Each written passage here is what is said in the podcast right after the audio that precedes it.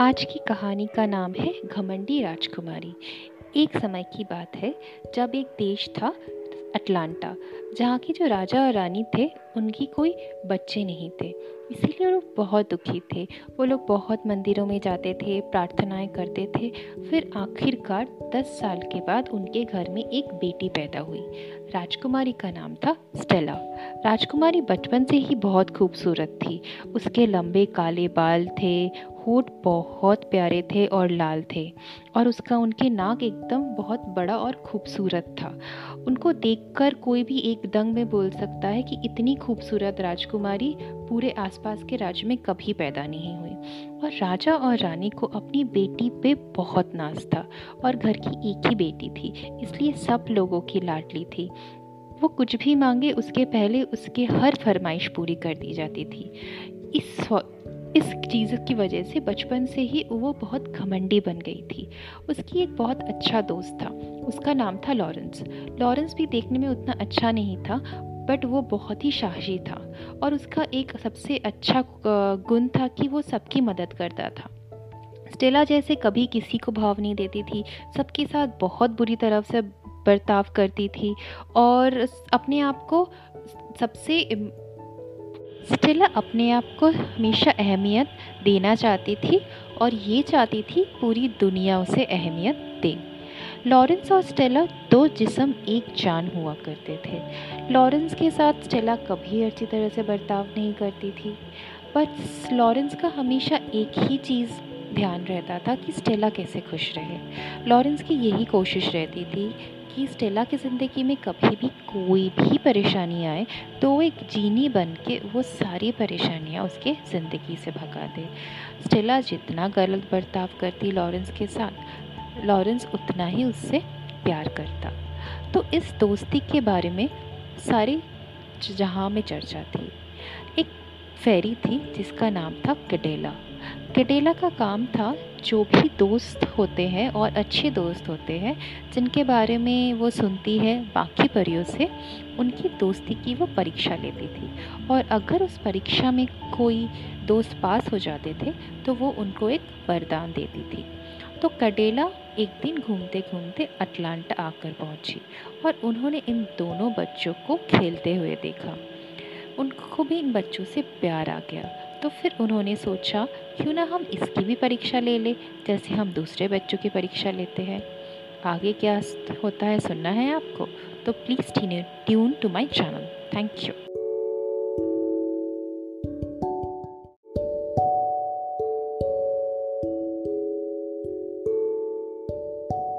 कैडेला ने जैसे सोचा था उन बच्चों का एक परीक्षा लेने के लिए, वो एक बूढ़ी औरत का रूप ले लेती है। फिर वो बच्चों के साथ आके मिलती है, उनसे बातें करती है। तो बच्चों से बातें करते करते वो बोलती है, आप लोगों के दोस्ती के बारे में तो हमने बहुत सुना है। तो क्या अगर आप लोगों की दोस्ती का परीक्षा देना पड़े, आप देने के लिए तैयार हो? स्टेला सुन के बहुत घबरा गई, क्योंकि वो कॉन्फिडेंट नहीं थी कि वो कोई परीक्षा दे सकती है यहाँ यहाँ तक कि वो पास भी हो सकती है। बट लॉरेंस के चेहरे पे कोई शिकायत, कोई डर नहीं था। उसको पता था कि जितनी भी मुश्किल परीक्षा हो क्यों ना, अगर स्टेला उसके साथ है तो वो परीक्षा में पास ज़रूर हो जाएगा। फिर अचानक उस बूढ़ी औरत ने स्टेला को बहुत कस के पकड़ लिया और उसके गले में एक छुरी रख दिया और बोला लॉरेंस को, मैं तुम्हें एक जूस दे रहा हूँ। जिस जूस में पॉइजन मिला हुआ है। अगर तुम इस जूस को नहीं पियोगे, मैं तुम्हारी दोस्त को मार दूँगी। स्टेला तो डर गई। उसको लगा लॉरेंस कभी ये नहीं करेगा। कोई अपनी जान थोड़ी जोखिम में डालेगा किसी और को बचाने के लिए। बट लॉरेंस ने बिना सोचे सिर्फ़ एक मुस्कुराहट के साथ पूरा जूस पी गया। कैडेला देखकर बहुत खुश हो गई, क्योंकि उन्होंने उम्मीद ही नहीं किया था कि लॉरेंस स्टेला को बचाने के लिए ये भी कर सकता है। तब कैटेला ने खुश होकर लॉरेंस को बोला, मैं तुमको, तुम दोनों को एक तोहफ़ा देता हूँ। एक ऐसा तोहफ़ा जो तुम लोगों को हमेशा एक साथ जोड़े रखेगा। इसकी वजह से अगर तुम लोग साथ रहो, दूर रहो या पास रहो, तुम दोनों हमेशा एक दूसरे के दिल की बात समझ पाओगे। कभी भी स्टेला तुम्हारे बारे में सोचेगी, तुम्हें कुछ कहना चाहेगी, वो तुम्हारे सामने ना होकर भी तुम्हें उस अपने दिल की हर बात कह सकेगी। अब बारी थी स्टेला की। वो केडेला ने स्टेला की तरफ़ देखा और मुस्कुराया और फिर बोली तुम एक काम करो, उस पानी में जाके डुबकी लगाओ। वो पानी बहुत ठंडा था, क्योंकि तब वहाँ पे सर्दियों का मौसम था, पूरा बर्फ़ वाना पानी था और उसने लॉरेंस को कस के पकड़ के रखा था और बोला, कडेला कडेला ने स्टेला को बोला, अगर आपको बचाना है लॉरेंस को तो तुमको उस पानी में पंद्रह मिनट तक डुबकी लगाना पड़ेगा। कैडेला ने सोचा था शायद स्टेला भी वही करेगी जो लॉरेंस ने किया। बट हम सबको पता है कि स्टेला तो हमेशा सिर्फ़ अपने बारे में सोचती है और उसने साफ़ मना कर दिया। उसने बोला, अगर मैं ये करूँगी तो मैं मर जाऊँगी। मैं अपनी जान जोखिम में डाल के किसी और की जान नहीं बचा सकती। लॉरेंस ये सुनकर थोड़ा सा दुखी तो ज़रूर हुआ, बट उसके चेहरे पे कोई शिकंज भी नहीं आई। कैडेला ये देखकर बहुत दंग रह गई। फाइनली उसने लॉरेंस को छोड़ दिया और जाने से पहले उसने स्टेला को बोला, जिस दोस्त को बचाने के लिए आपने आज मना किया है ना, वही दोस्त कभी आपकी ज़िंदगी बचाएगा और आपके सबसे ज़्यादा काम आएगा। जानना है आगे क्या हुआ? उसके लिए आपको सुनना पड़ेगा next episode thank you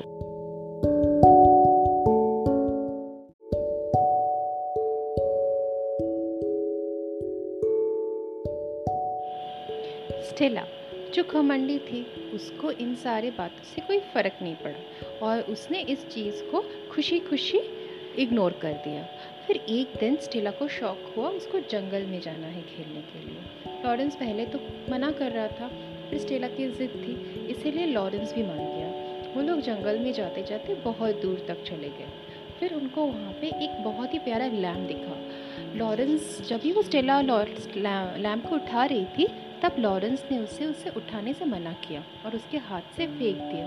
पर स्टेला ने बहुत गुस्सा दिखाया और उसने बोला, मुझे ये लैम्प बहुत प्यारा है, मैं तो ये लैम्प से खेल कर रहूँगी। जो ऐसे बोलते बोलते जैसे ही स्टेला ने उस लैम्प पे हाथ दिया, उसके सामने एक चीनी प्रकट हो गया और जिनी ने बहुत ज़ोर से हँसते हुए बोला थैंक यू स्टेला तुमने इतने दिन के बाद मुझे आज़ाद किया है। अब आज़ादी का इनाम तो मैं तुम्हें देकर रहूँगी। चलो हम मेरे साथ। बोलते बोलते स्टिली, स्टेला को लेकर गायब हो गया। लॉरेंस इधर उधर भागने लगा, देखने लगा कि स्टेला कहाँ गायब हो गई। पूरा दिन घूमने के बाद भी उसको स्टेला नहीं मिली।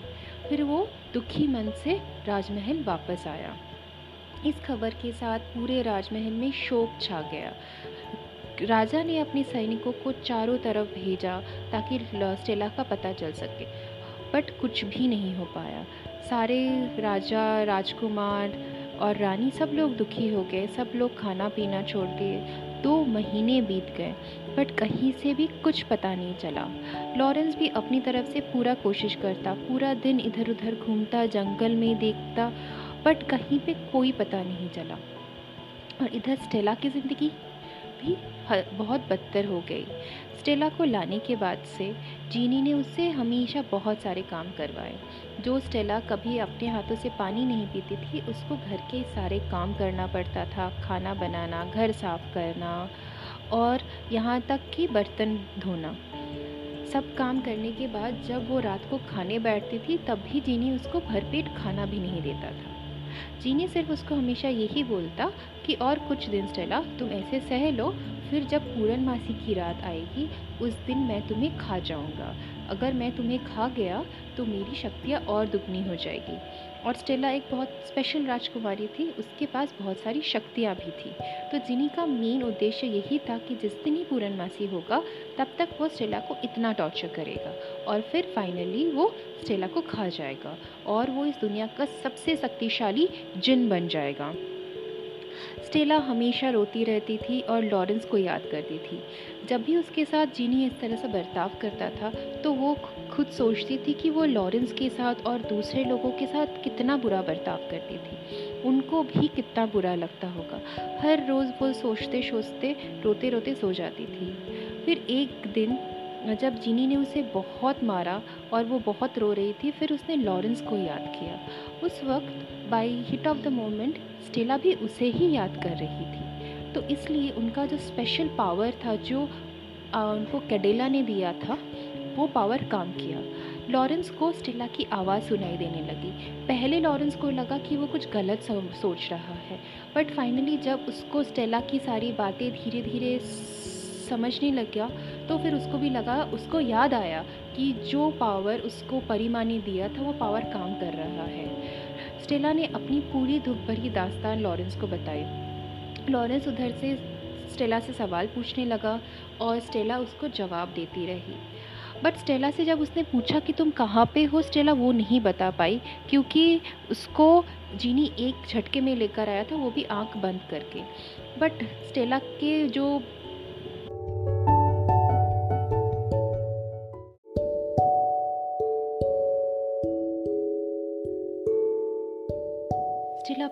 कुछ देर बहुत लोई और लॉरेंस बहुत उदास हुआ।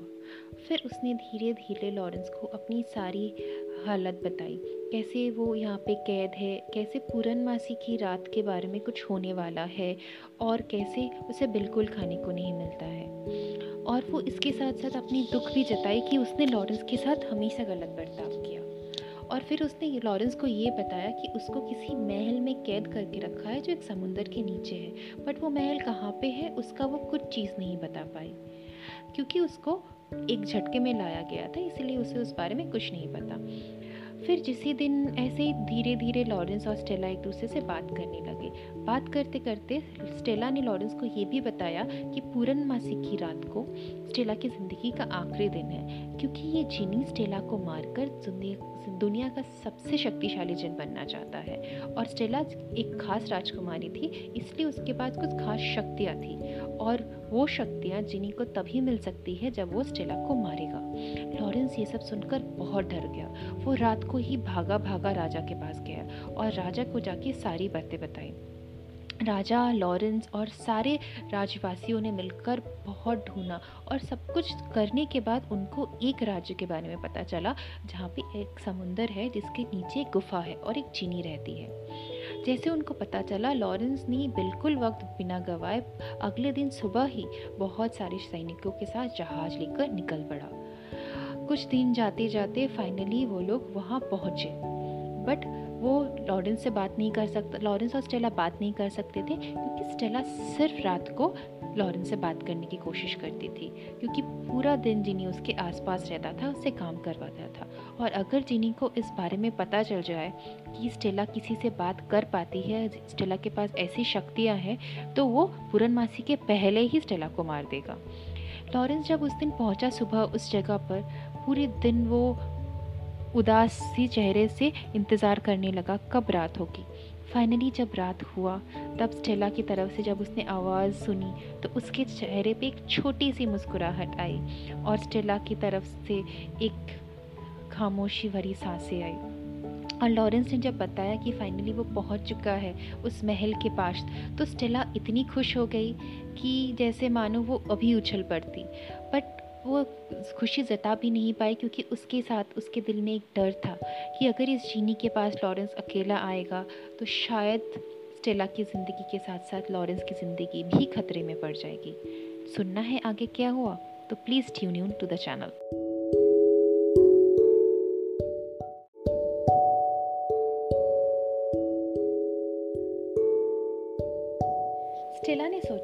बार वो दोस्ती के इम्तिहान में बिल्कुल फेल नहीं होगी।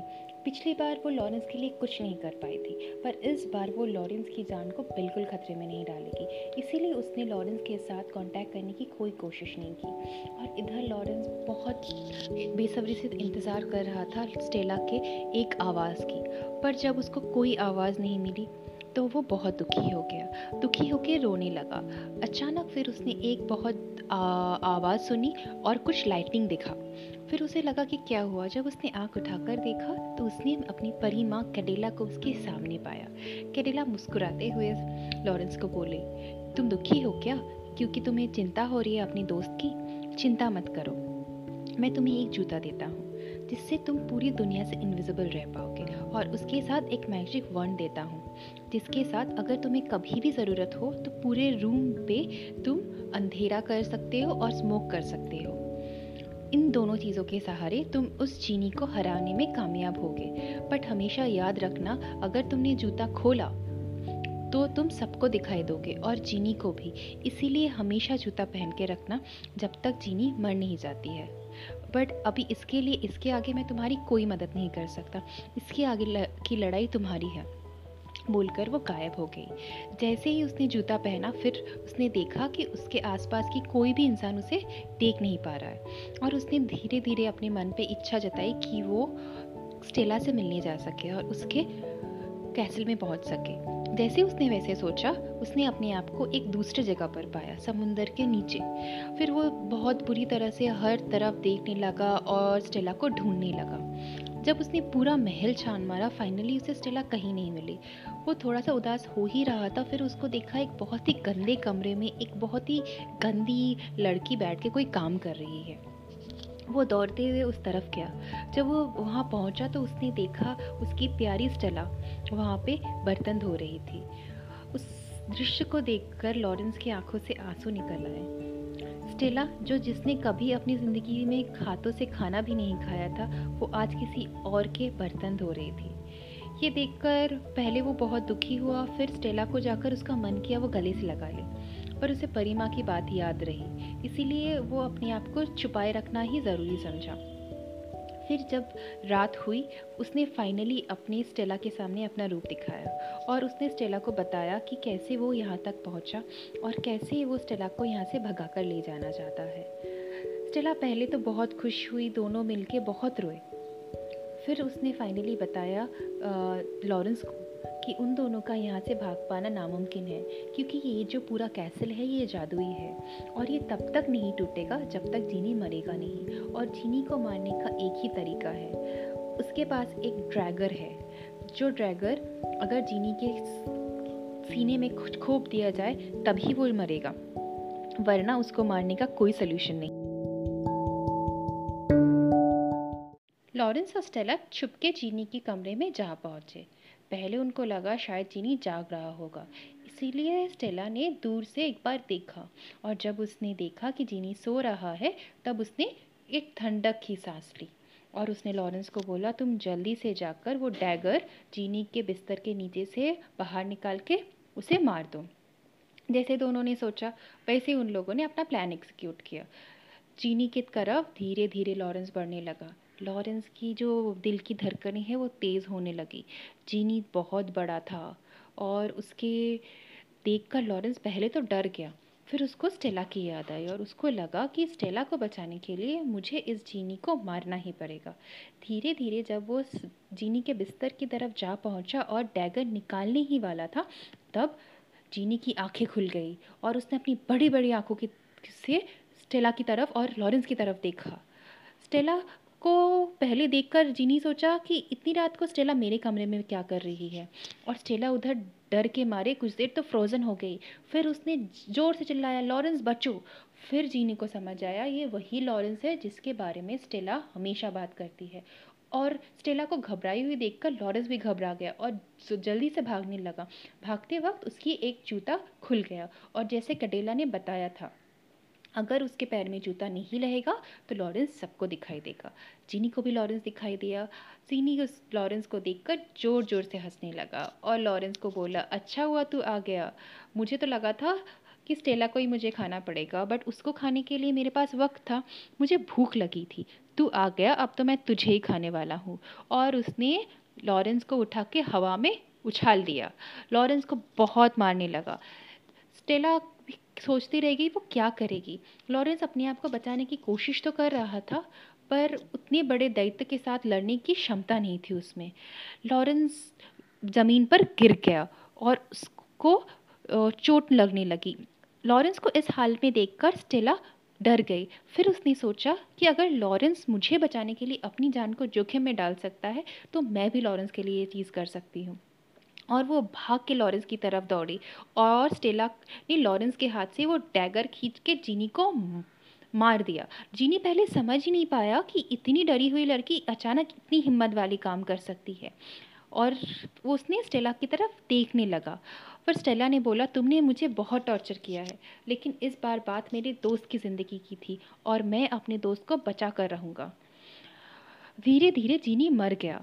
पहले वो लोग सोचे कि शायद मरा नहीं, वो बेहोश हुआ है। पर जब उसकी जो पूरी बॉडी हवा में मिक्स हो गई, फिर उनको समझ में आया फाइनली जीनी मर गया है और उनके दुख के दिन ख़त्म हो चुके हैं। वो लोग अपने घर वापस गए और एक साथ राज़ी खुशी रहने लगे। शिक्षा। इस कहानी से हमें क्या शिक्षा मिलती है? हमें हमेशा सबके साथ अच्छे बर्ताव करना चाहिए स्पेशली उन लोगों के साथ जो हमारी परवाह करते हैं। क्योंकि वही हमारे सच्चे दोस्त होते हैं वही हमेशा हमारा साथ देते हैं और घमंड कभी भी नहीं करना चाहिए।